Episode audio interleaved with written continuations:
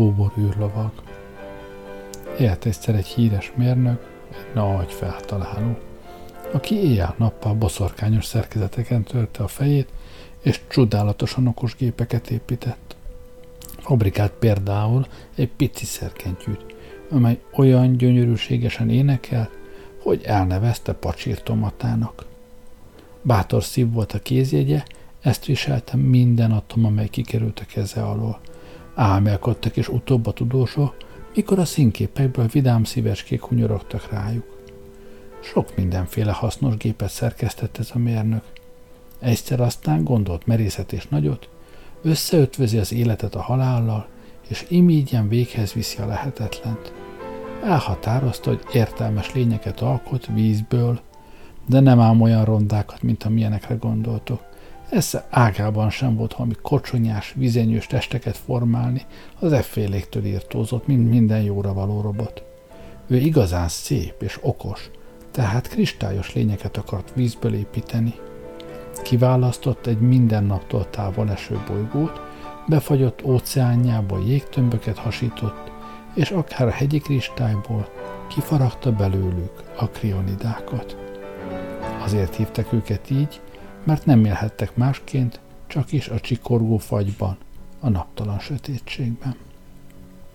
Hamarosan jégvárosokat, jégpalotákat emeltek, és mivel mindenfajta hőtől elpusztultak volna, magas, átlátszó kelyhekbe gyűjtötték az északi fényt, azzal világították a házaikat.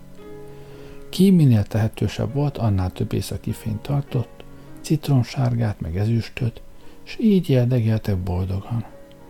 De nem csak a fényt kedvelték ám, hanem a drága köveket is. Ezért messze földön híres kincseket gyűjtöttek.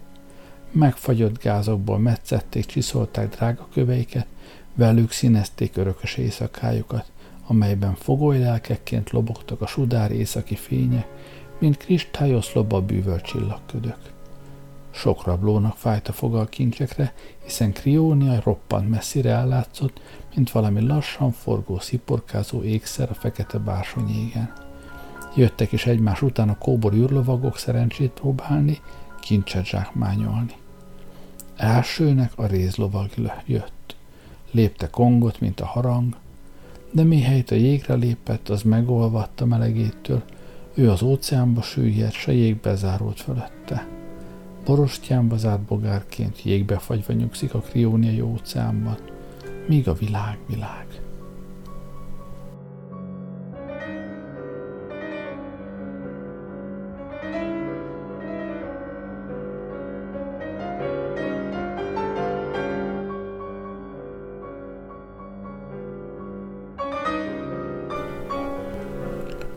A rézlovag veszte nem riasztott el a többi vakmerőt. Nyomon követte a vaslovag, de előbb jól leszopta magát cseppfolyós héliummal. Acélgyomrában kotyogott a fagyosítóka, vaspáncéját belepte a dér, fehér lett, mint egy hóember. De mire a bolygó légkörét átszelte, felhevült a súrlódástól, a cseppfolyós hélium sziszegve elpárolgott, a vaslovag vörösen ízva zuhant a jégmezőre, s az nyomban meg is nyílt alatta. Előmászott gőzölögve, mint egy gejzír, de amit csak megérintett, fehér felhővé vált. S hóként hullott vissza. Leült hát a lovag, várt, hogy kihűljön. Mikor a hópályák már nem olvadtak el vaspáncélján, fel akart állni, hogy csatába induljon, de izületeiben megdermett az olaj, a hátát sem bírta többé kiegyenesíteni.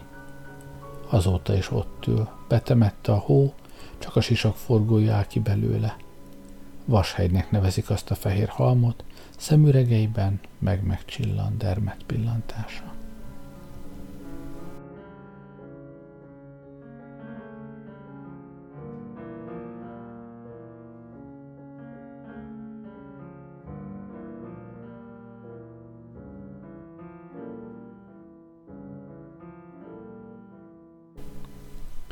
Hallott elődei sorsáról a harmadik rabló, a kvarc lovag, aki nappal átlátszó volt, mint egy csiszolt lencse, éjjel pedig visszatükrözte a csillagokat.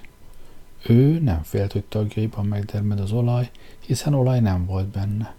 Attól sem félt, hogy lába alatt elolvad a jég, mert olyan hidegé tudott válni, amilyenni akart. Csak a gondolkodáskor kellett óvakodnia, mert az felhevíti kvarcagyát és vesztét okozhatja. El is tökélte, hogy egy fikarsznyit se fog gondolkodni, akkor nem eseti baja, és vígan legyőzi a krionidákat. Míg a bolygó felé repült, úgy átfagyott a hosszú úton az örök galaktikus éjszakában, hogy a röptében mellének ütköző vasmeteorok csörömpölve törtek össze, akárcsak az üveg. Átlátszó tükörteste leszállt Kriónia fehér hátára, fölé borult az ég, mint egy csillagos fekete ős. Nosza tanakodni kezdett, hogy most mihez fogjon. De a hó már is olvadozott és kőzölgött körülötte. Ho-ho, mondta a kvarclovag, álljon meg a menet. Gondolkodás nincs, enyém lesz a kincs. Elhatározta, hogy akármi történjék, csak ezt az egy mondatot fogja hajtogatni, mert ez nem igényel szellemi erőfeszítést, tehát nem melegíti fel. Azzal nekivágott a hósivatagnak egyenesen az óra után, gondolkodás nélkül, hogy hideg maradjon. Ment, mendegélt, még egy magas jégfalhoz nem ért. Ez határolta Frigidiát, a krionidák fővárosát. Neki veselkedett a lovak fejével a falnak rontott, szikrázott a jég, de a fal megserezdült. No, akkor majd másképp szólt magában, és töprengeni kezdett, mennyi kétszer kettő. Addig-addig töprenkedett, míg a feje föl nem melegedett, akkor újra megrohamozta a szikrázó falat, de még most is csak egy kis lyukat ütött rajta. Kevés, mondta. Próbáljunk valami nehezebbet, vajon mennyi? Háromszor öt? Most már gőzfelhő gomolygott a feje körül, mert a lázas gondolkodástól rögtön felfort a hó. Hátrált egy kicsit a lovag, neki futott, és azon módán siklott a falon, aztán még két palotán, meg három szerényebb délgróf házán, egy széles lépcsőre huppant, megkapaszkodott egy jégcsapkorlátban, de így is tovább csúszott. Gyorsan felpattant, mert már minden olvadozott körülötte, félt, hogy az egész városon végigkorcsolyázik, aztán elnyeli a jégszakadék. Hogy is ne. Gondolkodás nincs, enyém lesz a kincs, szólt magában, és csak ugyan rögtön lehűlt. Kimászott a maga olvasztott a jégbarlangból, és egy nagy térre került, amelyet mindenfelől beragyogott a kristályoszlopokon libegő lobogós maragzöld és ezüst északi fény.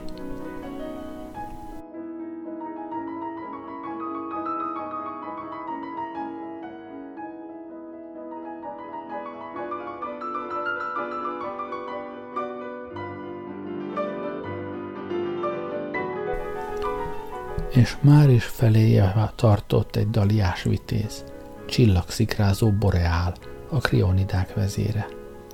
Kvarclovag összeszedte magát, és rohamra indult. Egymásnak rontott a két bajnok, lett is olyan recsegés ropogás, mintha két jéghegy ütközne össze a sarki óceánon.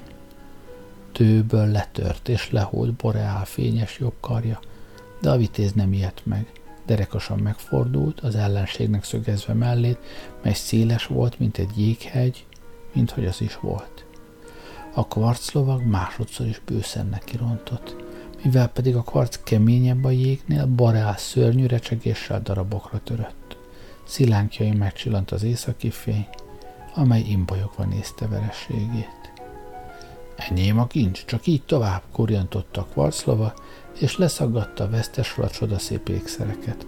Hidrogénköves gyűrűket, meg tündökletes boktárokat, amelyek szikráztak, mint a gyémánt, mert a három nemes gázból, aranyból, kriptomból és xenomból csiszolták őket. Ám ahogy gyönyörködött, bennük felhevült az izgalomtól, s így a brilliánsok és zafírok egy sziszenéssel elpároltak a tenyeréből, nem maradt ott semmi, csak egy-két harmadcsepp, az is nyomban eltűnt. Oh, oh, szóval lelkesedni sem szabad. No se baj, gondolkodás nincs. Tűnyögte magában a loval, és tovább indult a meghódított városban. Roppant alakot látott messziről közeledni. Ez volt fehér albucid, a minerál generális. Széles mellén rendjelek sorakoztak, középen a nagy zúzmara csillag a jégcsapokkal. Mint a királyi kincstár őre útját akarta állni a karclovagna, de az rárontott, mint a vihar, és szörnyű jégrecsegéssel szilánkokra törte. Segítségére sietett Albucidnak Astrobál, fagyherceg, a fekete jegek ura. Vele már nem boldogult a rabló, mert a fagyherceg héliumfürdőben edzett drága nitrogénpáncélt viselt, olyan hideg árad belőle, hogy a kvarclovag lendülete megtört, mozgása lelassult, de még az északi fények is elsápadta, mert szétáradt az abszolút nulla fagyos lehellete.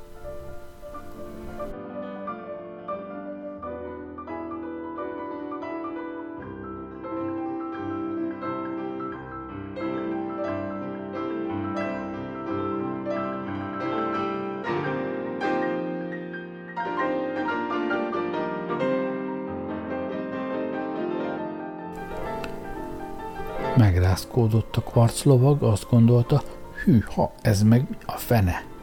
És a megrökönyödéstől agya már is fölmelegedett, meglangyosította az abszolút nullát, Asztrobál nagy dübörgéssel roskadozni kezdett, mennydörögve, csöpörögve összeomlott.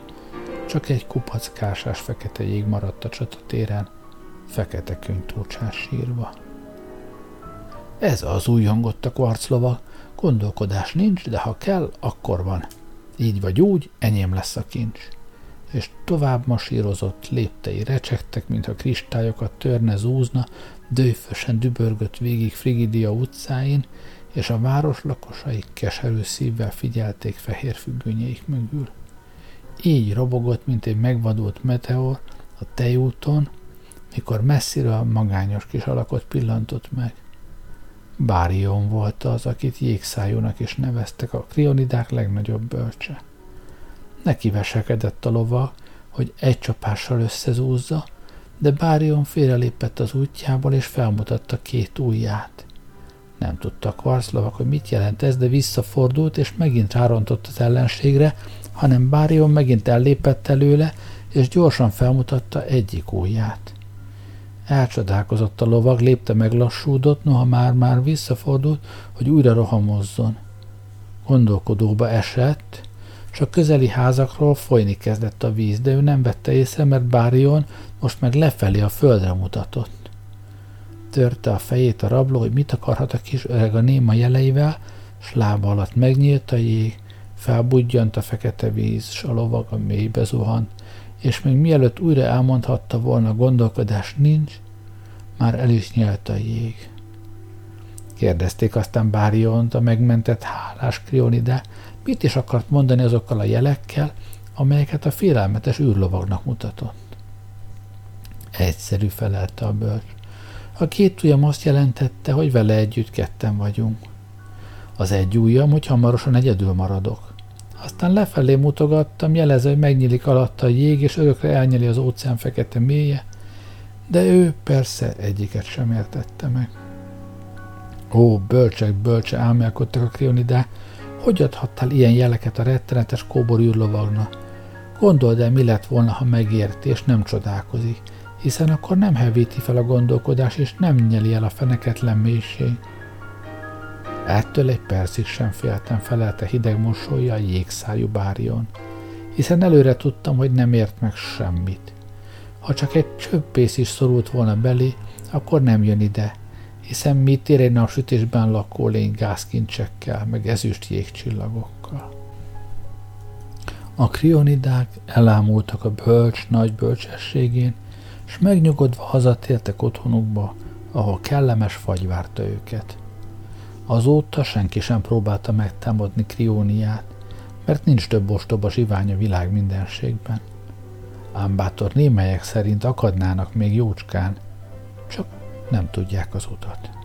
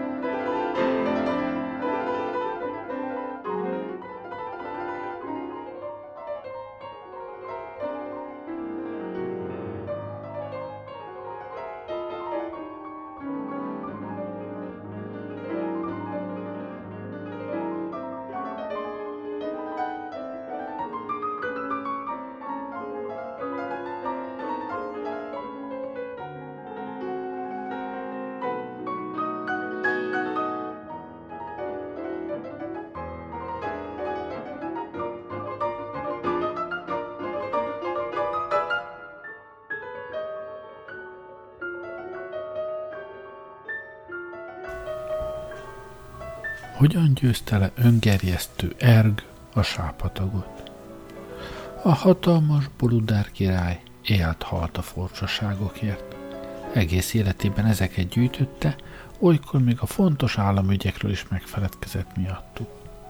Volt egy óragyűjteménye, benne hajnalfényből készült órák, táncoló toronyórák, felhőkronométere, kitömött élőlényeket is gyűjtött, voltak remek példányai a világ mindenség legtávolabbi csücskeiből, s egy külön teremben üvegharang alatt tartotta a legritkább lényt, a Homos anthropos nevű csudamút sápat két lábút, kitűnő állapotban, még szemei is voltak, illetve csak szemüregei, és a király két szép rubinkövet rakatott beléjük, hadd nézzen a homosz bíbor pillantással. Boludár, ha jó kedvében volt, a legkedvesebb vendégeit elhozta ebbe a terembe, és megmutatta nekik kitömött szörnyeteget. Egy szép napon híres űrtudós vendégeskedett a király udvarában. Vénséges volt ez a Holazon nevű tudós, kristályaiban kissé már bomladozott is az értelem, az öregségtől, de mindenfajta galaktikus bölcsesség tárházának hírében állott. Azt beszélték róla, hogy zsinóra tudja fűzni a fotonokat, és nyakláncokat csinál fényből. Sőt, még azt is tudja, hogyan lehet eleven antroposzt fogni. Hallott erről a király, és nyomban kinyitatta a pincét. Az űrtudós nem utasította vissza a színes, szíves kínálást, és miután a kelleténél többet húzott a lejdeni palacból, úgyhogy egész testében kellemes áramok terjedezte, elárulta a királynak a rettentő titkot, sőt megígérte, hogy szerez neki egy antroposzt, aki holmi csillagközítős uralkodója. Igaz, hogy borsosárat szabott, annyi öklömnyi gyémántot, amennyit az antroposzt nyom, de a király kapva kapott az ajánlaton.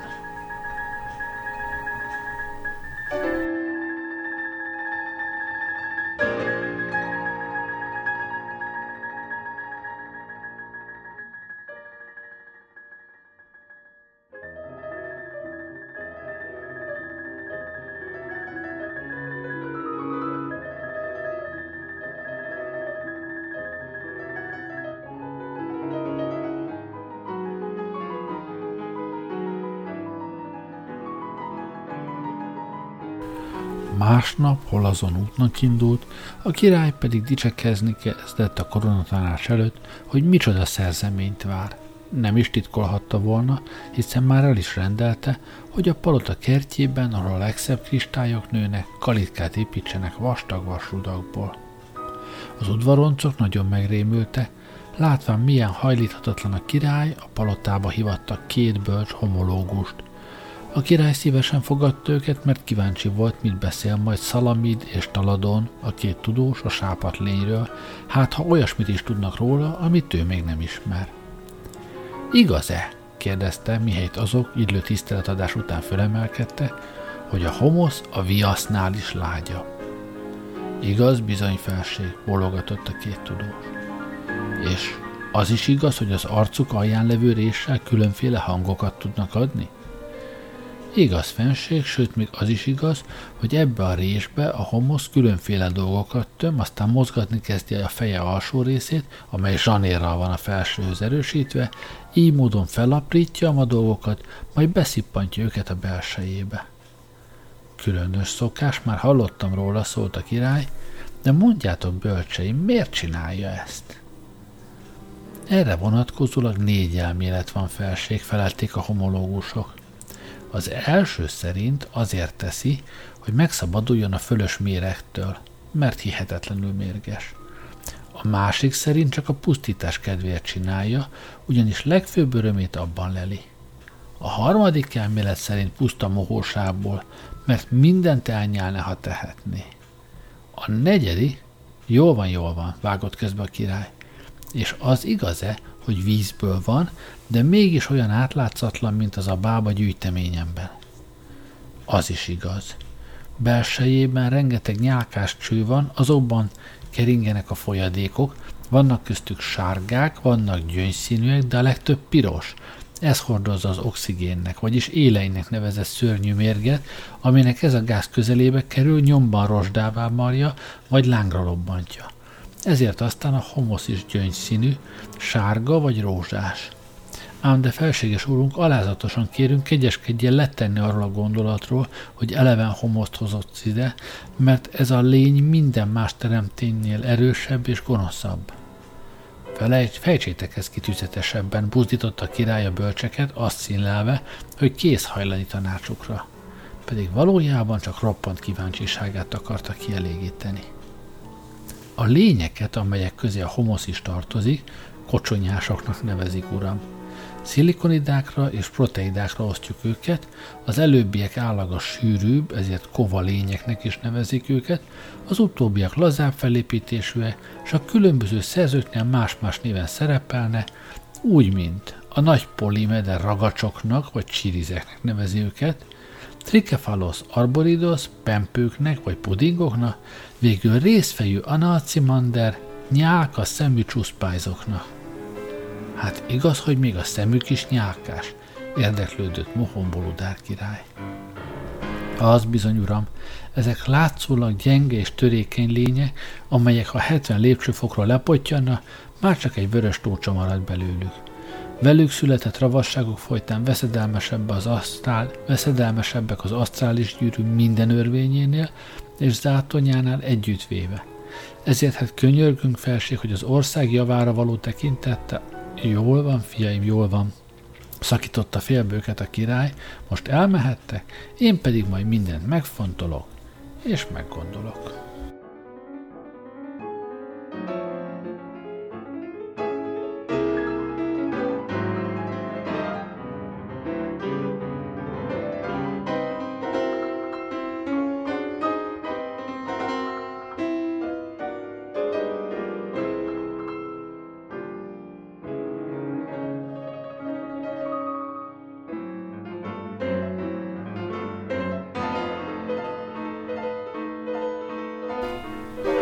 Földig hajoltak a bölcs homológusok, és nyugtalan szívvel távozta, mert sejtették, hogy Boludár nem tett le vészterhes szándékáról.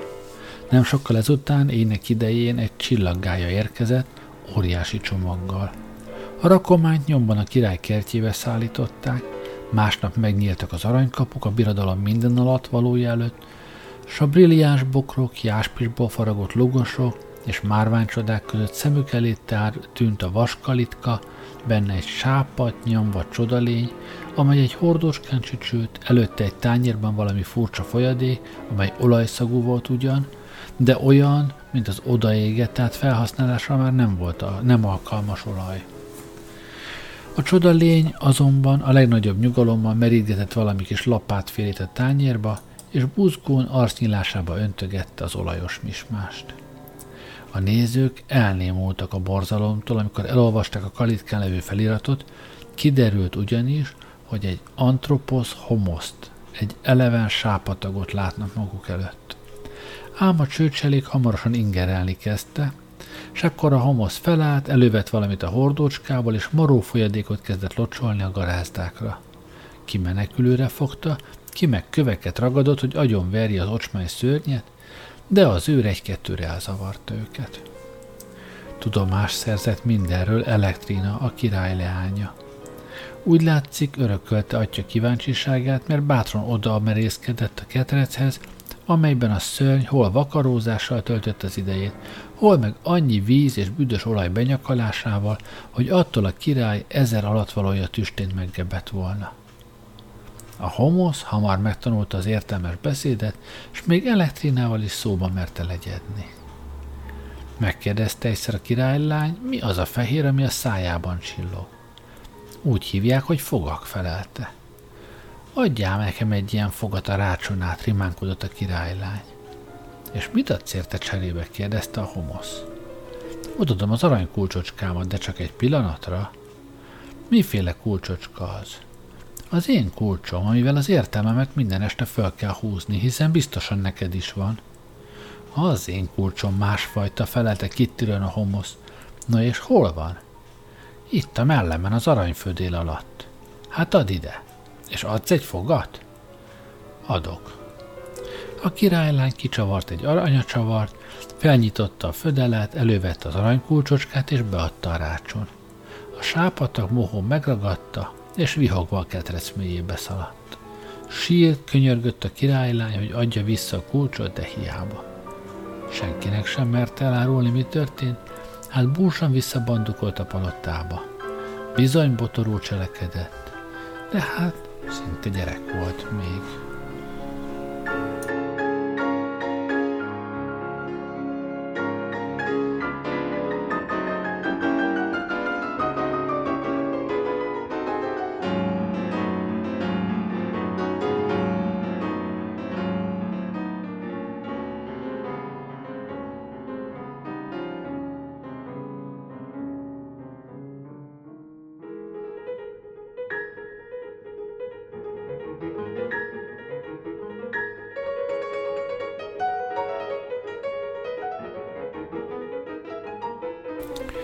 Másnap reggel a szolgák élettelenül találták kristályágyában. Oda futott a király, a királyné, az egész udvar. Elektrina meg csak feküdt, mintha aludna, de nem lehetett fölkelteni. Hívatta a király az udvari főszerelőket és műszerész doktorokat. Megvizsgálták a királylány, és felfedezték, hogy a födél nyitva, a csavar meg a kulcsocska sehol. Lett is a palotában nagy fölzúdulás, felfordulás, futkosott az egész házanép, keresték a kulcsot, de hiába. Másnap aztán jelentették a kétségbeesett királynak, hogy a sápatak beszélni akar vele az elveszett kulcsocska ügyében. A király személyesen sietett a kertbe, a csodalény pedig azt mondta neki, hogy tudja, hol vesztette el a királylány a kulcsot, de csak akkor árulja el, ha a király szavát adja, hogy őt nyomban szabadon engedi, és űrderegét is ad, amivel hazatérjen. A király nem állt rá egy könnyen, előbb tűvétetette az egész parkot, de végül is engedett. Fölszerelték az űrderegét, és a sápatagot szigorú őrizet alatt előhozták a ketrecből. A király a hajóknál várt, de az antroposz kijelentette, hogy csak akkor árulja el a kulcs hollétét, mikor már a fedélzeten lesz. Emikor aztán beszállt, kidugta a fejét a kis felmutatva a csillogó kulcsocskát, és így kiáltott. Itt van a kulcs, magammal viszem király, hogy a lányot soha többé ne ébredjen fel, mivel bosszút fogadtam, amiért megszigyenítettél, vasketreszbe dugtál, világcsúfjára mutogattál. Tűzütött ki az űrdereget atyából, s a hajó döbben nézők szem előtt a magasba emelkedett. Utána küldte a király leggyorsabb űrvadászait és versenyrakétáit, de a legénységük üres kézzel tért vissza, mert a ravasz sápatag összezavarta a nyomokat, és egérutat nyert.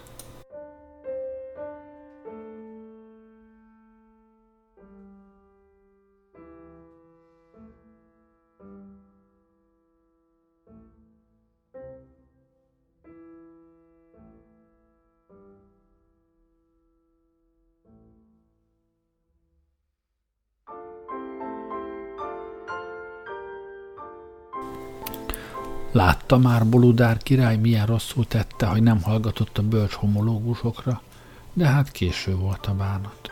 A legjobb műszerész doktorok próbáltak prótkulcsot csinálni, jött a királyi főkulcsár, jöttek az udvari vésnökök és fegyverkovácsok, főaranyozók és főszerelők, lakatnokok és perhaknisták.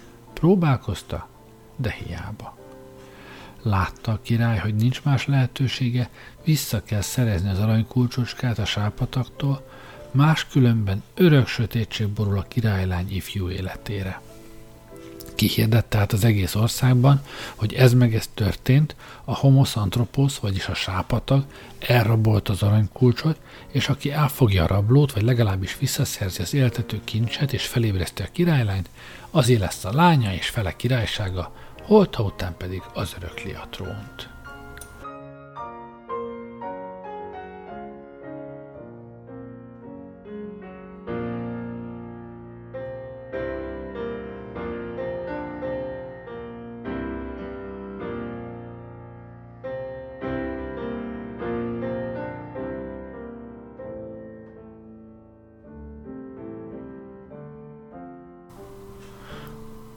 Tódultak is a vakmerő vállalkozók, voltak köztük híres acélvitézek, de voltak ravaszdi szélhámosok is. Robotolvajok, kibetörő, megérkezett a nagy délel durra a megavat Svetozár vidéz, a híres oszcillátor, akinek akkora a feszültsége, hogy messze földön senki nem birkózhat vele. Jöttek kóborlovagok távoli országokból, jött két deli automát, azaz csatában edzett vitéze, jött a hírneves protézis, a nagy konstrukcionista, aki két szikrafogót viselt, egy feketét, meg egy ezüstöt, jött monokristályból épült Hóri Horgas Arbitron Kozmofovics, meg Palibaba, az intellektrikus, aki 40 robotöszvér hátán 80 ládában hozta el a sok gondolkodástól rozsdás, de híresen leleményes vén számítógépét, jött három hős a szelektriták nemzetőségéből, Diodus, Triodus és Heptodus, ezeknek a fejében tökéletes vákum lakott, és így elméjük fekete volt, mint a csillagtalan éjjel.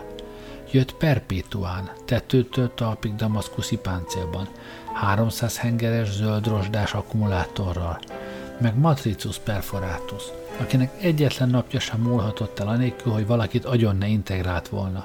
Magával hozta hűséges robodriát is, amely a visszacsaholás elve alapján működött.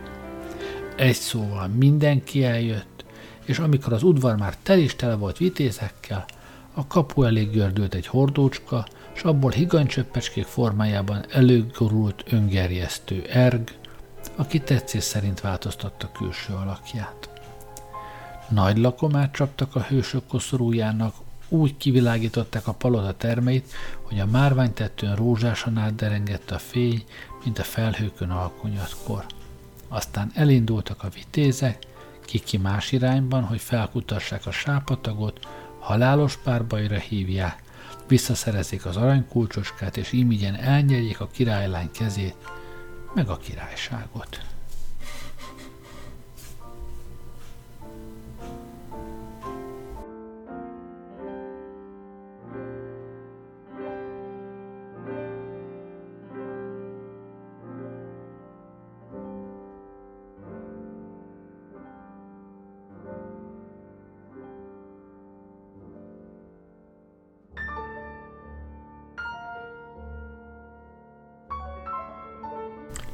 Elsőnek meg a Svetozár indult el.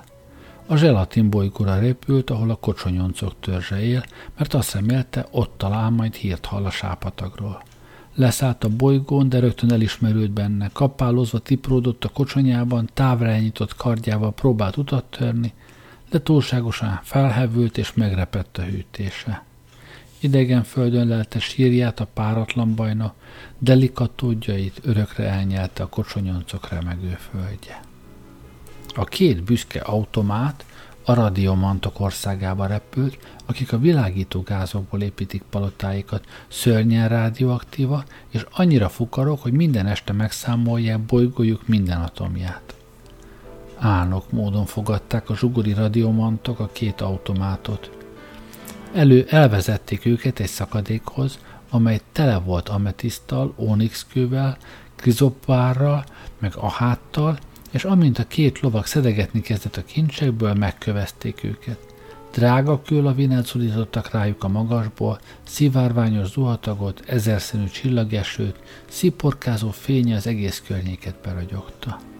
A radiomantok ugyanis titkos szövetségben voltak a sápatagokkal, de erről nem tudott senki. Harmadiknak protézis indult el, a konstrukcionista. Sokká hajózott a csillagközi sötétségben, míg nem elért az algonok országába. Meteorok kőtájfunjai járnak azon a vidéken, meteor eső falába ütközött protézis hajója, törött kormányjal sodródott tovább a mélységek fölött, a távoli napok felé, s vakon bolyongtak a fények a boldogtalan Dalia szemének halott tükrében. A negyediknek, Arbitron Kozmofovicsnak eleinte több szerencséje volt. Átvágott az Androméda szoroson, a vadász négy csiga örvényén, és a fényhajózásnak kedvező békés űrbe jutott. Fürge sugárként maga támaszkodott a tatna, és lángorkocsal jelölve nyomát elérte Majesztica partjait.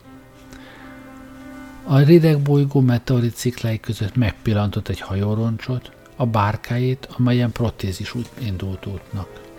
Bazalt halom alá temette a szerencsétlen konstrukcionista testét, amely épp olyan hatalmas, hideg és csillogó volt, mint életében.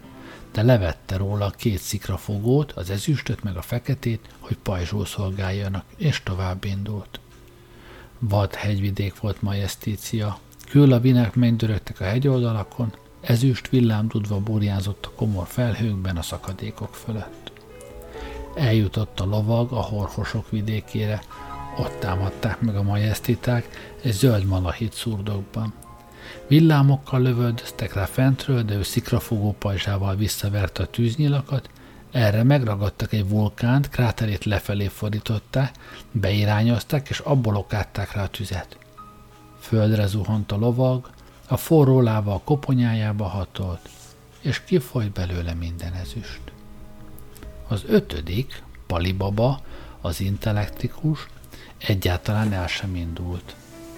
Letanyázott Bolodár országának határán, a robőszvéreket kicsapta a csillaglegelőkre, ő meg a gépét építgette, szépítgette, programozta, ide-oda futkosott a 80 láda között, és amikor úgy megszívták magukat árammal, hogy már csak úgy duzzadtak az okosságtól, pontosan kigondolt kérdéseket kezdett föltenni nekik. Merre lakik a sápatag? Miféle út vezet hozzá? Hogyan lehetne legyőzni? Hogyan lehet rávenni, hogy visszaadja a kulcsocskát? De a gép homályos és kitérő válaszokat adott. Megdühödött Palibaba bőszen nyaggatta masináját, ütötte, verte, szidalmazta, miközben izzó szaga kezdett terjengeni. Mondd meg rögtön az igazat, átkozott vén számológép. Ezüst ónkönnyeket sírva kiolvadtak a biztosítékok, csörömpölve megrepettek a túlhevő csövek, és Palibaba ott maradt a kiégett ócskavassal, dühösen lóbálva a botját. Szégyen szemre haza kellett kullognia. Új gépet fabrikált, de az csak 400 év múlva készült el.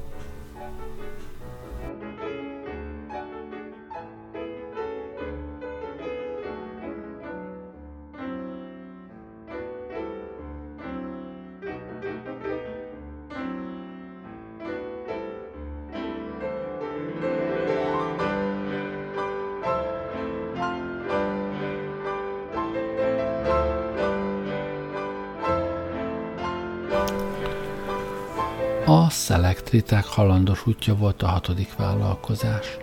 Diódusz, triódusz és haptódusz bőséges készleteket vitt tríciumból, lítiumból és deutériumból, mert azt tervezték, hogy majd nehoz, nehéz hidrogén robbantásokkal nyitnak majd utat a sápatagok földje felé. Csak éppen azt nem tudták, hogy merre induljanak. Meg akarták kérdezni a tűzlábúaktól, de azok városok aranyfalai közé zárkóztak előlük, és lángokkal rúdalóztak. A harcias szelekriták megostromolták a várost, nem sajnálták a deutériumot meg a tríciumot, úgyhogy a felhasadozó atomok pokoltűze csillagokkal szórta be az eget. De a város aranyfalai a tűzben megmutatták igazi természetüket, sárga kénfüsté váltak, hiszen piritből emelték őket. Elesett a hős diódusz, a tűzlábúak rátapostak, agya szétfröccsent, mint tarka kristálycsokor, s páncéljára pergett. Fivérei áttemették fekete ólomsírba és tovább vonultak, míg el nem érték az Ozmalán birodalmat, ahol Asztrocit király, a nagy csillagölő uralkodott. Kincstára tele volt a fehér törpékből kihámozott szörnyen nehéz tűzmagokkal, melyeket erős palota mágnesek tartottak, nehogy átszakítsák a padlót, és a bolygó mélyébe zuhanjanak. Aki erre a földre lépett, kezét, lábát sem bírta mozdítani, mert az iszonyú gravitáció jobban megbékjózta minden csavarnál és láncnál. Nehéz dolga volt itt Triodusnak és Heptodusnak, mert Asztrocid mihelyest várából megpillantotta őket, előrántott néhány tűzokádó fehér törpét, s a lovagokhoz vagdosta. Mégis legyőzték. És a király elárulta nekik, merre vezet az út a sápatakhoz, Jobban mondva csupán elámította őket, mert maga sem tudta, csak meg akart tőlük szabadítani. A vitézek most a ködök fekete magjába utaztak, de vesztükre, mert Triódus egyszerre csak eltűnt, talán lelőtte valaki antianyag paritjával, például egy kóbor kibervadász, vagy talán egy ott felejtett antipetárdába lépett a farkatlan üstökösön. Elég az hozzá, hogy Triódus megsemmisült, éppen csak annyit tudott még kiáltani, bit-bit hurrá, ami törzsének kedvenc csata kiáltása volt.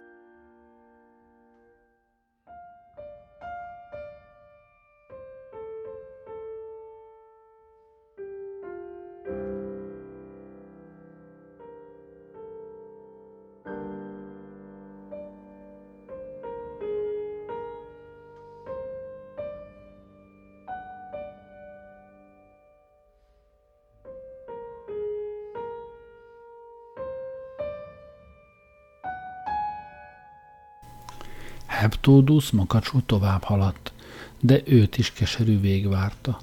Hajója két gravitációs örvény közé körült, amelynek Bahidris és Scintilla a nevük. A Bahidris gyorsítja az időt, a Scintilla lassítja, és van köztük egy holdsáv, amelyben az idő se előre, se hátra nem moccan. Ide sodródott a szegény Heptódusz, elevenen megdermett, és azóta is ott van, számtalan fregatt és bárka között temérdek csillagutas, űrkalóz és kötcsavargó társaságában egy pillanatot sem öregszik, csak van és van a csendben, és iszonyatos unalomban, melynek a neve örökké valóság. Miután a három szelektéta útja ilyen gyászosan végződött, Perpétuán, aki a hetedik lett volna, sokáig nem indult el. Hosszan készülődött a hadjáratra, egyre hárítósabb villámhárítókat, egyre szikrázóbb szikravetőket próbált ki, és elhatározta, hogy a biztonság kedvéért erős csapatot toboroz. Gyülekeztek is a marconos oldosok, meg a vitézi életre vágyó ifjú vaslegények. Űrbandériumot alakított Perpétuán, mégpedig páncélos nehéz robotságot, lehengerész gyalogságot, meg a szétroppant csak könnyű osztagait. De mikor végig gondolta, hogy most már el kell indulnia, életét ismeretlen országokban kell végeznie, és majd valami távoli pocsolyában fog rozsdásodni, húzalaiba szállt a bátorság, szörnyen megsajnálta magát, és csapatával együtt szépen hazavonult, topáz könnyeket sírva restelkedésében és bánatában, mivel gazdag úr volt, kincsekkel teli lelkű.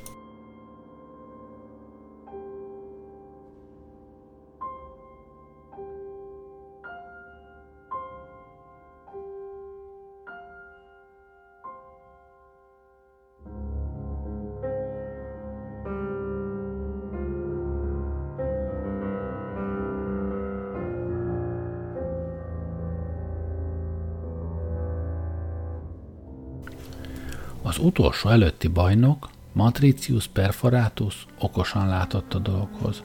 Hallott a pigmeliusok országáról, ezek olyan robottörpécskék, akik onnan eredne, hogy tervezőjük kezében megcsúszott a grafosz a rajztáblán, ezért a sokszorosítóból csupa púpos korcs került ki, de átalakítani őket már nem volt érdemes, hát úgy maradtak. Ezek a törpék, mint más törpék a kincset, tudást gyűjtögetnek. Bölcsességük abban áll, hogy műgyűjtői a tudásnak, nem hasznosítói. Hozzájuk indult perforátus, de nem harci vértben, hanem pompás ajándékoktól roskadozó gáján. Vitt nekik pozitronhímes neutronsújtásos díszruhákat, öklömnyi aranyatomokat, habzó ionoszférával teli amforákat. De a pigmeliusokat még az űrpincékben érlelt nemes vákum sem érdekelte, és azzal is hiába fenyegette őket, hogy rájuk uszítja a vicsorgó robodrit. Végül aztán megszánták és adtak neki egy kalauzt, de az milliárdkorú polip-polip volt, és egyszerre mutatott a világ minden irányába. Mit tehetett Perforátus? Elkergette a polipolipot, és a sápatag nyomába eresztette robodrit, de kiderült, hogy téves a nyom, mert egy kalcit üstökös járt arra, és az együgyű robodri összetévesztette a kalcitot a kalciummal, amely a sápatagok csontjének fő alkotó eleme. Így aztán eltévedtek, és egyre sötétebb napok között bolyongta, mert a kozmosz nagyon öreg vidékei felé vett az útjuk. Sokáig repült Perforátus a vörös óriások között, míg egyszer csak észrevette, hogy hajója a néma csillagrajjal együtt ezüstfényű nagy tükörben tükröződik. Elcsodálkozott, és biztos, ami biztos, elővette a szupernova oltogatót, melyet a pigmeliusoktól vásárolt, hogy túlságosan meg ne pörkölődjön a tejúton. Nem tudta ugyanis, mi került a szem elé, már pedig az nem volt egyéb, mint egy tércsomó, de oly iszonyú erejű, hogy még a környékbeli monaszteriták sem merik megközelíteni, csak annyit mesélnek róla, hogy aki odasodródott, többé nem tér vissza. Máig sem tudni, mi történt Matriciusszal ebben a hírhet csillagmalomban, a hű Robodri egyedül iszkolt haza, halkan vonítva a holdra, és Zafir szeméből olyan rémület süvöltött, hogy aki ránézett, megremegett. De sem a hajót, sem a szupernova oltogatót, sem Matriciuszt nem látta többé senki.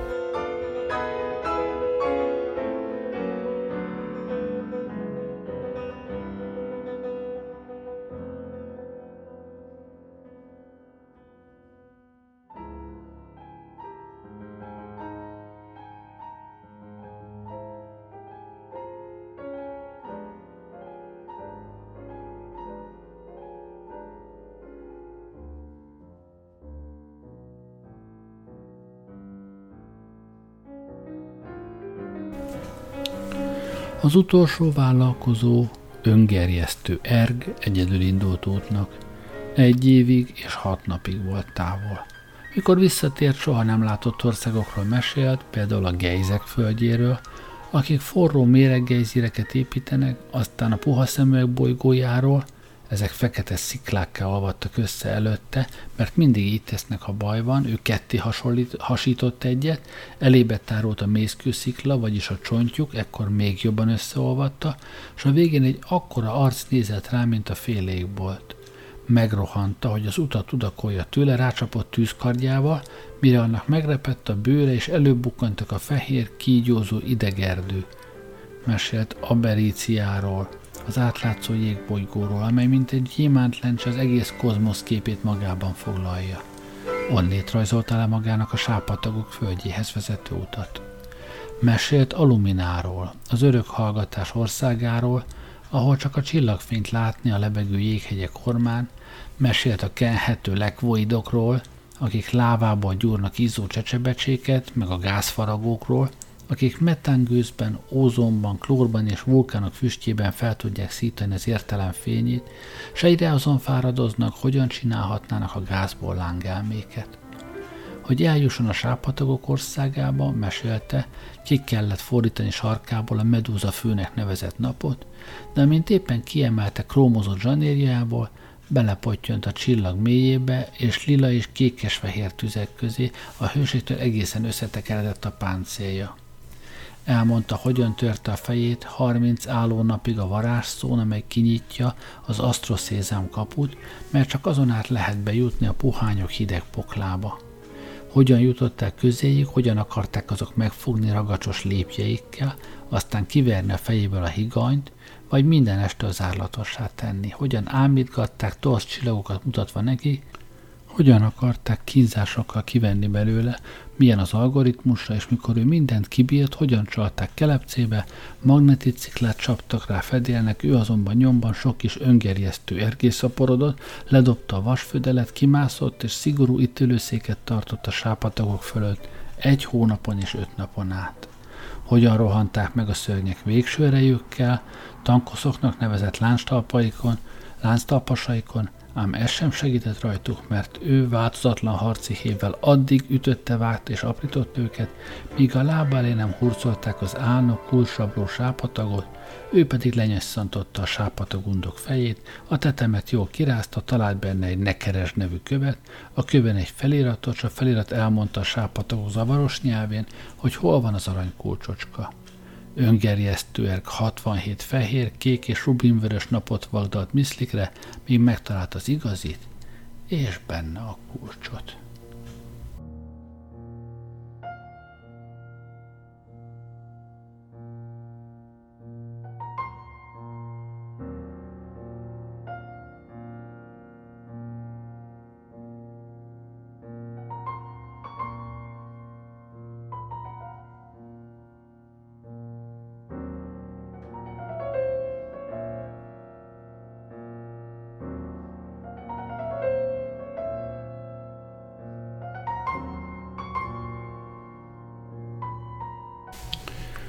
Hazatérőben megélt kalandjairól, újabb csatáiról említést sem akart tenni, mivel igen vágyakozott már a királylány után, no meg a koronázással egybekötött esküvőt is nagyon várta. Boldogan vezette a királyi pár Erget a királylányhoz, aki dermedten, mély álomba merülve feküdt. Erg fölébe hajolt, mesterkedett valamit, a nyitott födél körül, beletett valamit, megforgatta, és láss csodát, a királylány, anyja, apja és az ügyvéd, ügy, udvar elragadtatására kinyitotta a szemét és rámosolygott meg mentőjére. Erg lecsukta a födelet, leragasztotta egy kis raktapasszal, hogy ki ne nyíljon, és megjegyezte, hogy a csavart, noha azt is megtalálta, később elvesztette, miközben Poleander patrobonnal, a jagrapúrok császárával csatázott. Erre azonban senki sem figyelt oda, pedig nagy kár, mert a király rájöhetett volna, hogy Erg egyáltalán el sem indult hazulról, csupán kicsi robatkora óta értett mindenfajta zár kinyitásához, és ezért tudta felhúzni Elektrén a királylányt. Az elbeszélt kalandok közül egyet sem élt át, Otthon csücsülve várta ki az egy évet és hat napot, nehogy gyanút fogjanak, ha túl hamar tér vissza becses szerzeménnyel, no meg arról is meg akar győződni, hogy vettétársai közül egy sem tér vissza. Akkor sétált csak be a királyi palotába, felélesztette a királylányt, feleségül vette, majd sokáig boldogan uralkodott Boluváru trónján, és füllentésére sohasem derült fény. Ebből is látszik, hogy színig az, amit elbeszéltünk, nem pedig mese, hiszen a mesékben mindig diadalmaskodik az erény.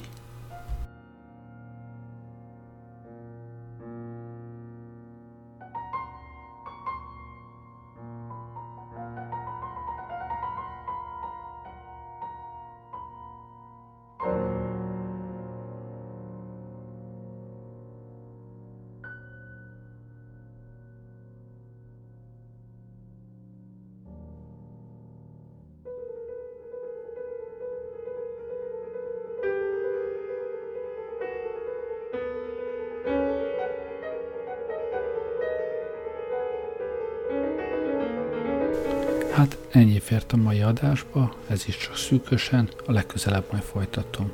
Addig is köszönöm, hogy velem voltatok, jó éjszakát kívánok, Gerlei Rádiózott.